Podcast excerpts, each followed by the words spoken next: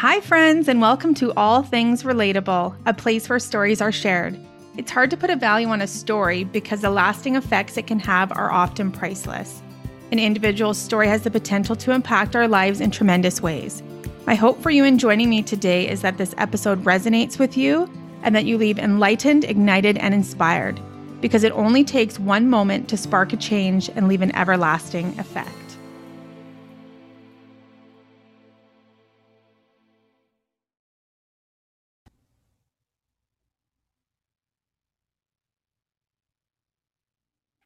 Hi, friends. Today's episode is going to be a solo episode. Um, I'm going to give you some context before I read my letter to Ellen, Ellen DeGeneres. So, I'm going to tell you my story into motherhood. And before I tell the story, I just want to preface it with I became a mother when I met my husband's two sons.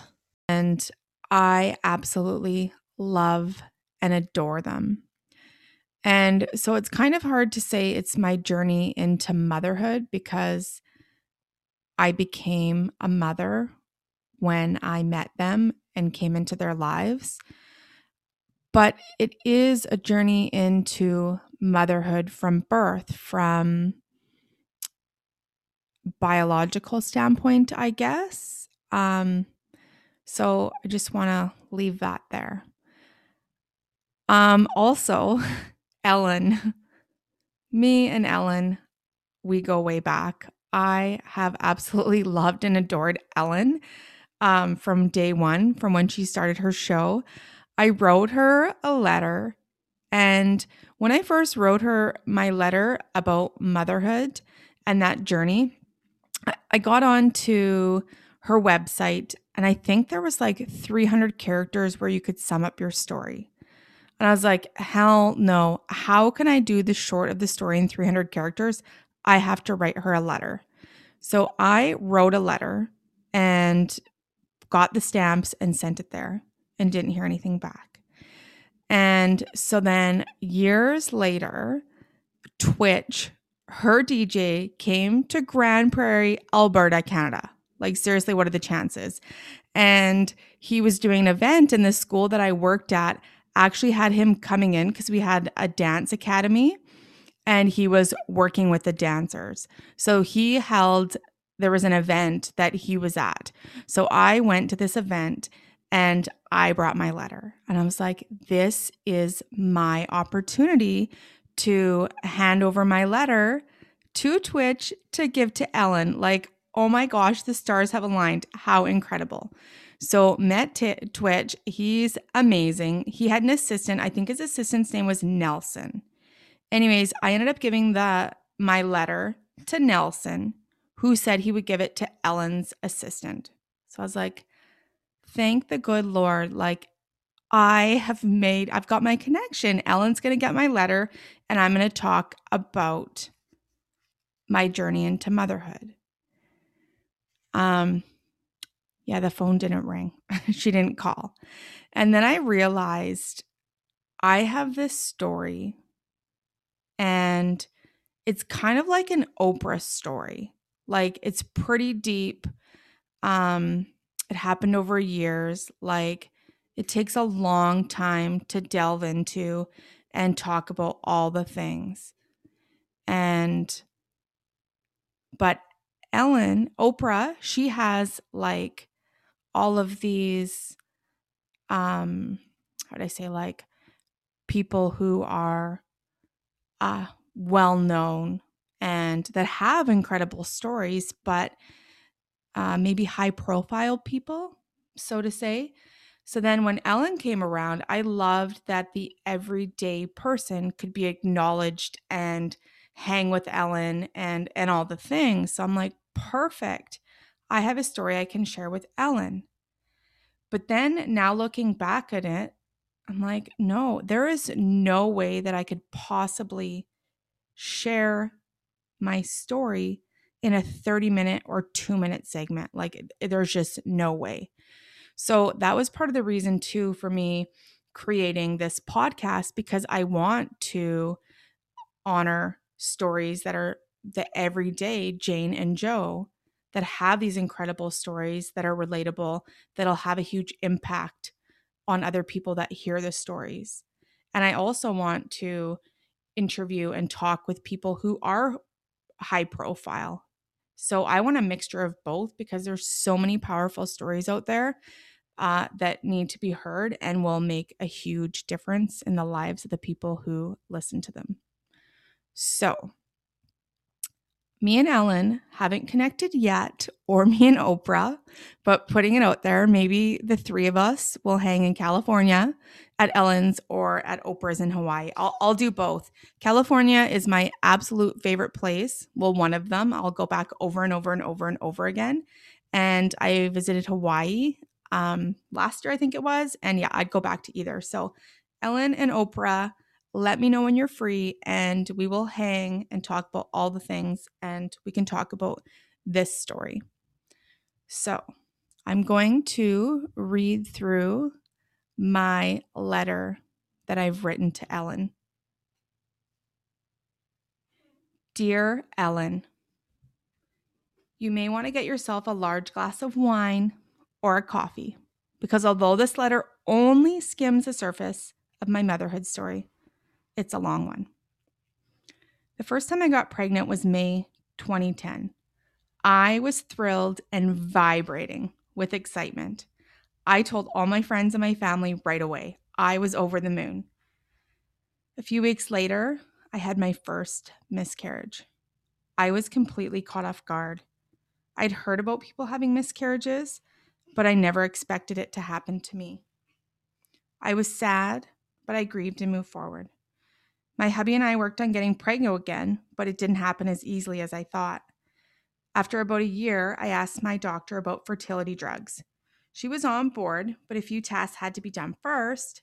One of the tests was that Jeremy, my hubby, had to get his sperm count tested. Well, what a gong show that was. Here are a few things I bet you did not know, and neither did I. Did you know a man cannot have sex for two days prior to giving a sample. Also, the clinic that the sample had to be taken to was only open from 8:30 to 4 and closed on weekends. I worked until 3 Monday to Friday and the sample had to make it to the clinic within a half an hour of being collected. And there was no way in hell, not even if pigs could fly, that Jeremy would take the sample in himself.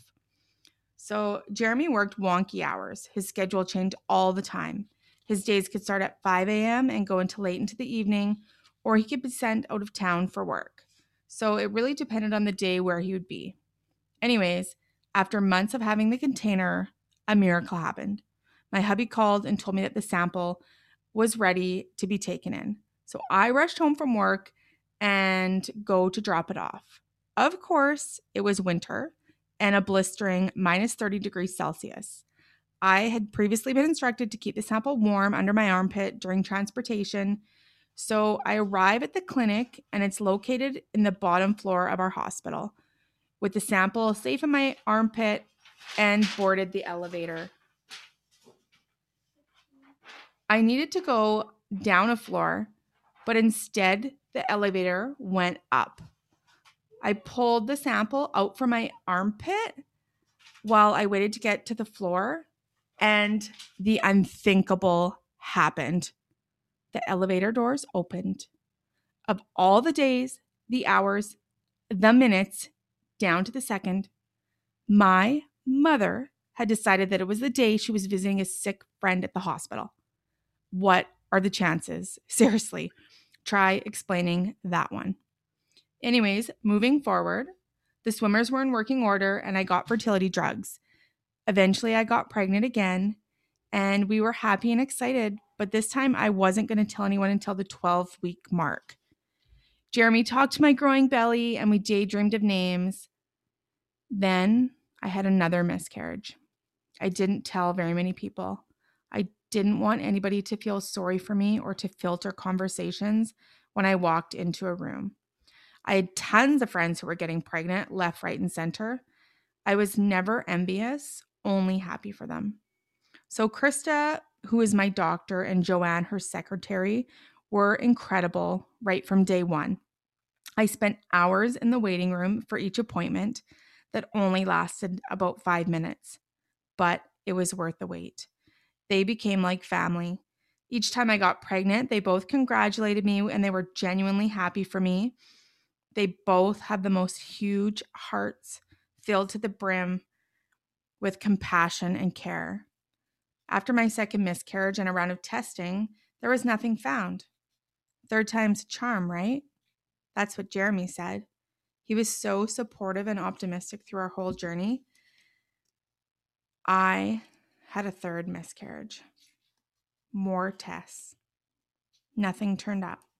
I could get pregnant, but could my body carry a child? By this time, I was thinking maybe my body wasn't up to the task. Maybe that's why I ended up with Jeremy and my two wonderful bonus sons. I came to terms with the fact that if I would be okay if I wasn't able to have a biological child. I had two bonus sons and a wonderful life. Through this journey, I never let it define me. This is just a piece of my story. I never let it control my life. I had many other things to be grateful for and had lived a life full of love and laughter and adventure. When I went into my doctor after the third miscarriage, in the back of my mind, I was going to ask Krista what she thought of surrogacy. But before I had the chance to say anything, she said, This is what we're going to do next. More tests were done. Krista jetted off to Chicago for a seminar on infertility, and I sent her a text and I said, The next plane ride you need to take is one headed to a tropical island.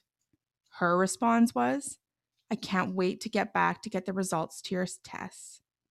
All 17 vials of blood that had been taken and tested. This just shows how incredible she is. She goes above and beyond. When she got back, she looked at the results. There was still nothing to p- explain my miscarriages. I didn't share the news with many people. I dealt with it and kept moving forward. The ultrasounds were torture for me. Krista allowed me to do whatever I wanted and stood behind my decisions. I got pregnant again for a fourth time, four times getting pregnant. This one had to go through. I had hope. I was optimistic.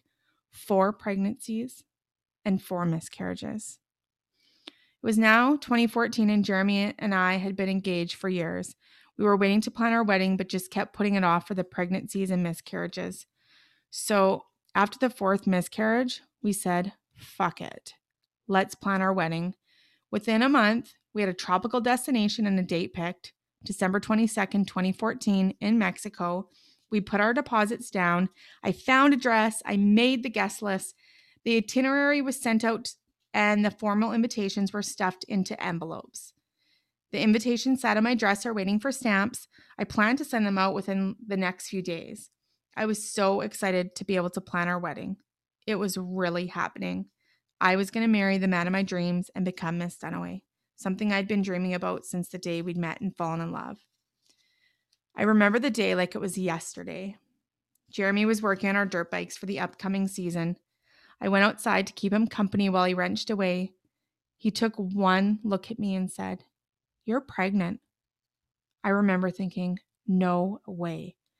I had only just recovered from my last miscarriage. It was the first month that I could have possibly gotten pregnant. I laughed it off because I thought of the stack of wedding invites that were on my dresser that were ready to go in the mail. But I didn't send them out right away. I took the test and found out I was pregnant for the fifth time. My wedding was scheduled for December 22nd, 2014, and my due date was December 30th, 2014. The stack of wedding invitations sat on my dresser waiting to be sent out, but the planning had come to a halt. In my mind, I was either having a baby or getting married. One was going to happen, no negotiating. I wanted to wait until I knew more about the pregnancy before I sent out the invites. I had already emailed everyone on the guest list so people could start putting down their deposits.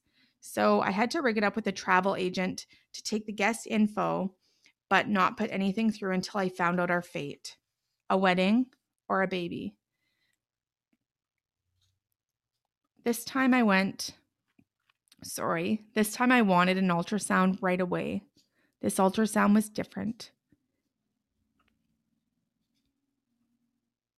Sorry, I'm like getting emotional. I, I get emotional at this point every time I read this. There it was, a tiny little heartbeat, the first heartbeat I had ever seen. It was hard to contain all of my emotion that day while I lay on the bed. When I made it back to my car, the waterworks started. Tears of happiness happiness streamed down my face. I don't even know how Jeremy felt when I called to tell him there was a heartbeat. I'm thinking he was probably had to process those words multiple times before it finally sank in. Then the waiting game began. I had frequent doctor appointments and got to see my baby bean at each visit. My doctor had an ultrasound machine at her office. She said the pregnancy was advancing like a normal pregnancy. It was really hard to get used to normal. The 12 week mark came and baby Bean's heart was still beating strong. We canceled our wedding and started to tell family and close friends our news. My belly kept growing and the appointments kept coming and going. Before I knew it, my due date had arrived and passed. On January 2nd, 2015, at 9:09 a.m., I fell in love at first sight. It really does exist. The most beautiful boy, Brady D- Braden Danny Dunaway, arrived. I hope my story inspires and gives hope to all the women out there who have suffered a miscarriage or multiple miscarriages. I just want them to know that anything is possible. Many people have similar stories, but the subject is not talked about enough. Ellen, I would love for you to help me do something special for Kristen and Joanne. Without them, my little man would not be in my arms as I write this letter. Incredible does not begin to describe what kind of people they are kind, compassionate, determined, encouraging. The list goes on. Both of these extraordinary women work way too hard and way too much. I think they both need to be whisked away on a tropical destination for a nut, much needed pampered break. I am truly grateful for everything that Krista and Joanne have done for me. Sincerely, one of your biggest fans, Candace Dunaway. So that is the short of it. I know that was a long letter, but really, I could dive in for hours and talk about all the things and all the tests and all my feelings and how I made it to the other side. And today, my little guy is six years old. I really, truly believe that anything is possible. And I just want to give hope to others out there and know that they're not alone.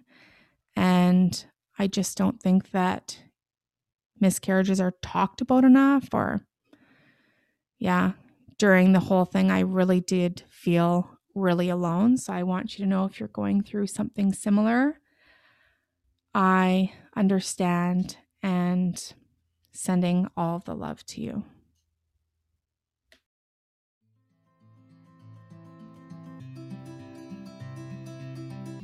Thank you for joining me on today's episode of All Things Relatable.